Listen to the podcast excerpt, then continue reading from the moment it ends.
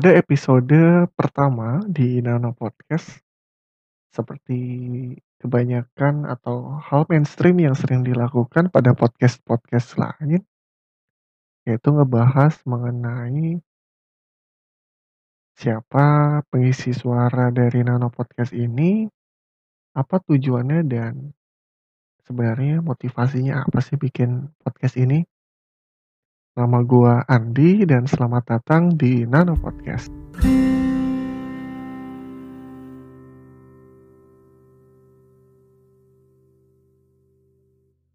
Sebelumnya gua ucapkan terima kasih bagi teman-teman yang mau dan bersedia mendengarkan sebuah podcast yang tidak ada faedahnya sama sekali.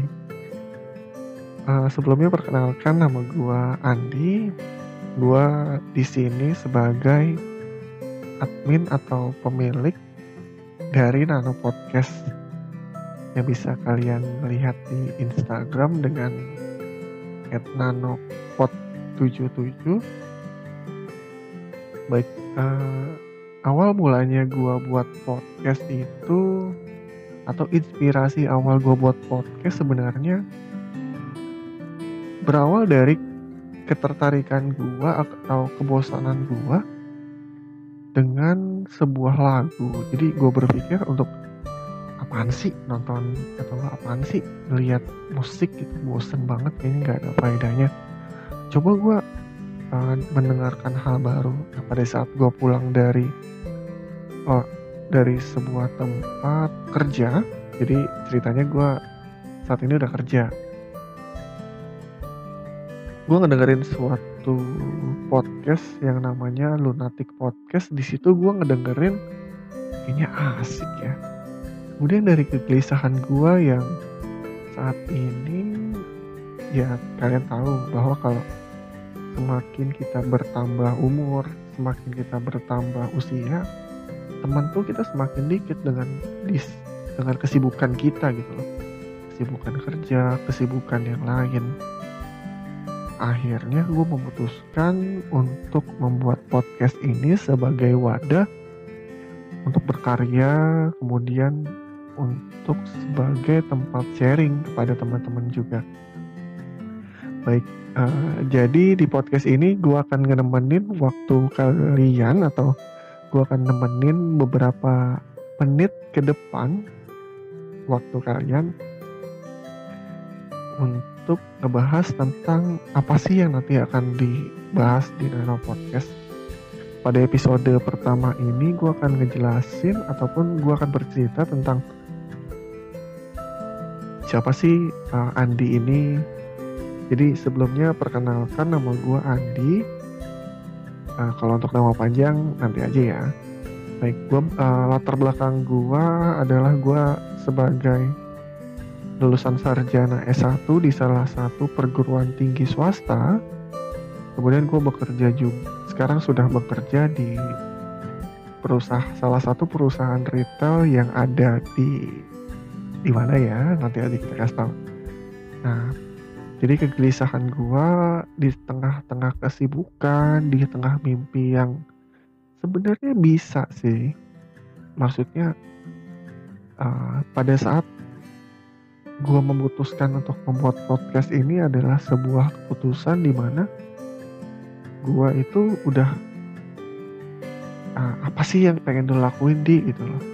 Apa sih yang ingin kalian lakukan? gitu loh. Pasti kalian punya mimpi dong seperti uh, mempunyai usaha atau membangun usaha membuat sebuah uh, kerajinan ataupun hal-hal lain gitu. Nah gue ngerasa jadi gue uh, cerita gue tuh kerja udah hampir sekitar hampir enam tahun. Jadi pada saat gue lulus sekolah gue langsung nggak lama kemudian gue ah maksudnya setelah gue lulus sekolah gue nganggur selama dua bulan dan gue kerja di salah satu perusahaan retail. Nah di sela-sela ataupun di kesibukan kerja gue itu sebenarnya juga kayak uh, apa sih? Ah, gue pengen tahu gitu dunia kerja tuh kayak gimana? Dunia kerja tuh kayak gimana? Kegiatan setelah sekolah tuh kayak gimana? Gue mutusin untuk kerja di saat di saat teman-teman SMA lain. Jadi gue cerita. Jadi gue dulu sekolah SMA di salah satu sekolah negeri yang ada di daerah Tangerang. Jadi ngomong-ngomong gue orang orang Tangerang nih orang Tangerang nah, jadi pada saat gue lulus sekolah di salah satu sekolah negeri di Tangerang gue berpikir untuk kayak ah masa iya sih gue harus kuliah? Uh, sedangkan latar belakang ekonomi dari keluarga yang bisa gue bilang gue gue tuh orangnya nggak nggak mau gitu nggak uh, nggak mau gitu apa repotin orang tua gue akhirnya gue memutuskan untuk bekerja bekerja di salah satu perusahaan retail. Bagi kalian yang nggak tahu perusahaan retail perusahaan retail itu perusahaan yang bergerak di bidang penjualan ecer kayak supermarket di Matmat Alfa apa? Alfamart atau Indomart ya seperti itu. Tapi gue kerjanya di salah satu supermarket. Kalau yang belum tahu eh, bidang retail itu seperti apa singkat cerita gue kerja di sana selama hampir satu tahun jadi status karyawan magang. Di situ gue baru tahu yang namanya kerja itu nggak enak sumpah najis parah. Ih maksudnya gila lu lu kerja nih.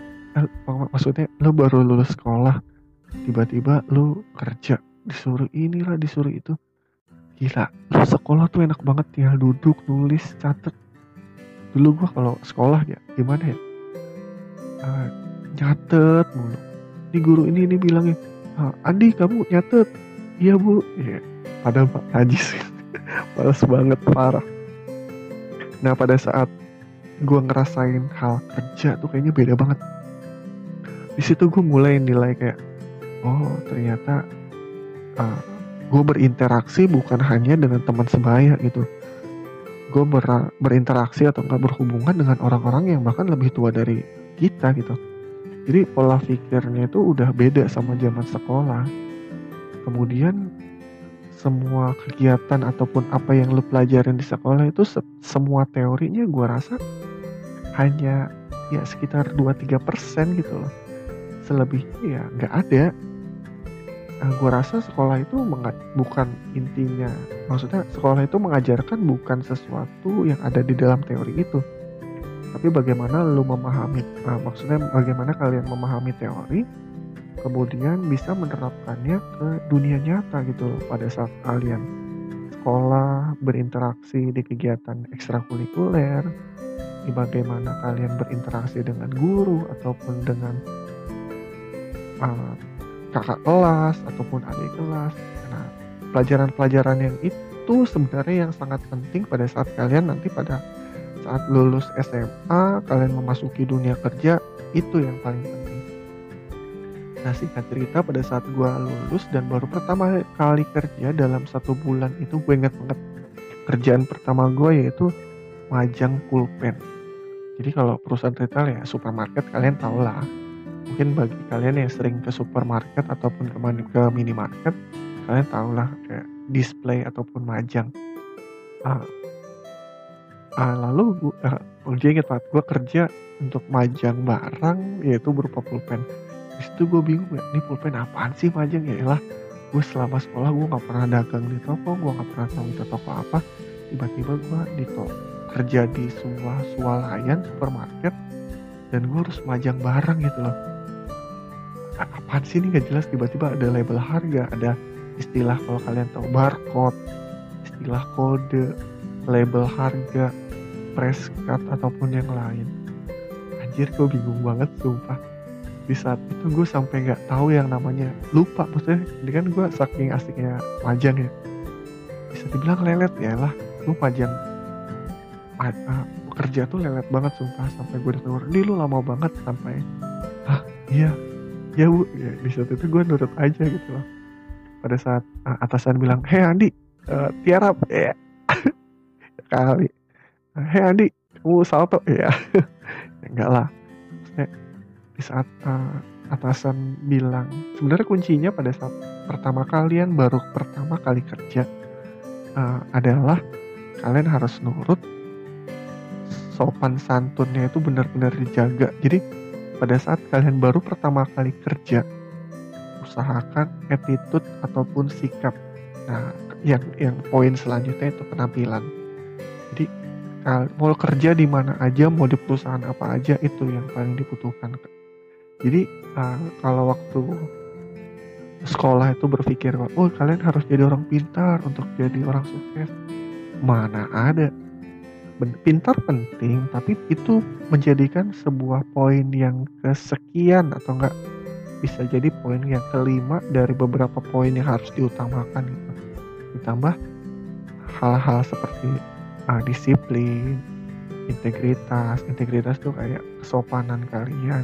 Ya maaf apa aja ini kalau salah ya kalau ngomong ya namanya juga baru. Pada saat itu gua ya nah, maksudnya gue nurut aja gitu loh kerja. Ah, kerja maksudnya disuruh ah, ayo nih suruh ini ayo. Ayo nih kita bikin ini ayo. Nanti kita ngetik ini ayo. Jadi ya gue nurut aja gitu. Toh juga gue mau nerapin apa gitu pada saat gue lulus lulus sekolah anjir. Gue lulus sekolah gue belajar apa? Biologi IPS sosiologi matematika ya matematika oke lah pakai ya kayak apa coba lo belajar apa? Di sekolahan. Reproduksi atau amfibi. Kan gak ada gitu lo pada saat kerja mungkin kalau lo kerja di bagian kedokteran ataupun di bagian riset ya hal-hal kayak gitu kepake. Tapi secara realita ataupun realistisnya ya paling lo kerja ya kalau nggak jadi pegawai ataupun sesuatu yang lebih dekat ke bisnis atau nggak perdagangan gue yakin. Kalau untuk hal-hal seperti uh, Andi cita-cita kamu apa? Uh, jadi dokter bu. Uh, kan jadi dokter sekolahnya mahal anjir. Duit dari mana bangsa atau enggak Andi kamu cita-citanya jadi apa? Jadi pilot ibu. Oh pilot ya? Oh kok sekolahnya SMA kenapa nggak sekolah tinggi ilmu kepilotan? Salah jurusan kamu. Ya ya ya ya ya ya aja lah nah, kemudian kayak nah, maksudnya hal-hal yang kita pelajaran di sekolah itu sebenarnya bukan poin penting pada saat kalian mendapatkan sebuah nilai. Misalnya kalian dapat nilai 10 atau enggak ah 10 apa 100 sih sekarang? 100 kali ya? Nah, dapat 100 ataupun dapat 80 itu nggak jamin bahkan banyak banget ya kayak teman gua nih dulu waktu SMA dia tuh pinter banget. Bisa dibilang pinter bisa dibilang kayak kalau eh nyontek sama dia aja anjay. Kalau nggak nyontek sama dia ya, ya sebenarnya kalau nyontek sama dia juga belum tentu dikasih tahu sih kan bisa aja dia ngimpul. Sesuai emang ya terus uh, pada saat sekolah dia pintar aktif di organisasi bahkan gua rasa ya aktif di organisasi pun seperti eskul osis ataupun kepengurusan yang lain ya bisa dibilang kayak gak begitu berpengaruh sih sebenarnya apa ya lebih ke uh, lebih ke lu nya gimana sih gitu loh. Lu berinteraksi nanti yang lebih dibutuhkan. Berinteraksi bersikap jujur sopan santun. Kemudian baru nanti dilihat dari kayak pola pikir kayak penting gaknya lu pinter itu nanti pada saat nanti itu belakangan. Toh juga pinter. Kalau gue rasa pinter itu juga relatif ya. Maksud gue setiap orang punya kepintaran yang masing-masing gitu loh. Nah, maksudnya ada beberapa orang yang memang lebih ke spesialisnya. Misalnya lu jago apa nih? Lu pinter apa? Main game. Ya namanya juga orang bisa main game ya. Ya memang pintar di game gitu. Walaupun dia belajarnya agak kurang tapi pada saat dia main game dia jago mungkin dia bisa jadi top global. Aja kayak yes no limit. Uh, oh jadi ngawur ya? Uh, oke okay, terus setelah itu gue memutuskan untuk uh, maksudnya uh, satu tahun berlalu gue memutuskan untuk menabung ya bagi kalian yang sudah kerja ataupun mau kerja nanti kalau pada saat kalian menerima gaji ataupun uang kalau bisa ya disimpan dulu ya. Jangan sampai dikit-dikit beli uh, motor beli handphone baru. Jangan. Simpan dulu untuk sesuatu yang bisa kalian pilih sebagai investasi di masa depan. Contoh uh, kalian beli ataupun untuk biaya pendidikan seperti kuliah. Nah, satu tahun berlalu gue kerja di salah satu swalayan ataupun supermarket. Nah, gue memutuskan untuk kuliah di salah satu perguruan tinggi swasta yang ada di Tangerang. Pada saat gue kuliah pun gue memilih untuk ambil jurusan reguler. Nah, dulu sempat konsultasi dengan orang tua bagaimana masalah teknis kuliah kan sekarang keren nih kuliah nih kuliah tuh nggak kayak sekolah maksudnya bisa kalian sabtu minggu aja atau bahkan ada yang kuliah lewat online. Gue memutuskan untuk kuliah dengan ya senormal normalnya kuliah itu gue ambil kelas reguler di salah satu perguruan tinggi swasta. Kalau ada yang nanya lah kok ambil perguruan tinggi swasta? Ya menurut gue kalau untuk kuliah ya sama aja sih apalagi pada saat nanti lu udah lulus udah semester 1 ya elah sama aja anjir. Lu mau kuliah di UI mau kuliah di UGM mau kuliah di sono di sini sama aja. Kuliah mah sama aja namanya nanti lu ketemu mata kuliah ini ketemu dosen ini. Yang membedakan menurut gua yang membedakan kuliah dari satu tempat ke tempat yang lain mungkin dari nilai. Jadi bukan maksudnya nilai A atau B ya maksudnya bukan nilai itu. Ataupun nilai IPK yang lo dapat tapi nilai pergaulan nilai interaksi dengan dosen ataupun nilai-nilai fasilitas yang bisa lo dapat. Jadi yang membedakan hanya itu aja. Tapi dari segi teknis ataupun belajar eh sama gitu loh. Kalau di UI lo ngambil contoh lo uh, fakultas fakultas ekonomi lo belajar tentang bisnis ilmu bisnis ekonomi ya sama 3 SKS 2 SKS lu di gimana di WM ataupun di ITB ngambil jurusan informatika. Ya sama aja gitu loh. Nah bahkan yang nanti pada kenapa gue bisa ngomong kayak gini? Karena posisi gue udah selesai gitu loh. Kuliah gue udah selesai dan gue baru sadar oh ternyata kuliah gini doang. Dan jangan sampai kalian men, apa atau berpikir untuk oh kuliah itu kuliah tuh harus ah yang negeri loh ataupun wih kuliah tuh harus yang di tempat ini loh. Yang enggak juga. Banyak pemikiran yang harus kalian pikirkan kayak biaya. Nanti biaya kalian tuh gimana? Nah, siapa yang membiayakan? Eh maksudnya biaya apa? Uh, kayak jarak jauh ataupun ya lebih ke biaya sih daripada banyak juga teman-teman gue yang ter nah, ataupun kuliah yang di daerah Jawa ataupun Jogja ya sama aja gitu lulus ya jadi sarjana ya biasa aja gitu. Lu mau jadi apa manajer? Jangan harap coy.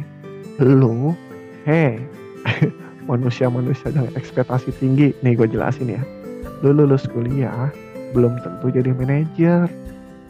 Oh enggak lulus kuliah itu jadi babu sama aja. Kayak lulus baru SMK atau SMA sama aja sekarang itu. Kalau lulus cepet-cepet juga mau ngapain? Kalau lu nggak punya pengalaman nggak punya skill aja jadi pengangguran doang lu.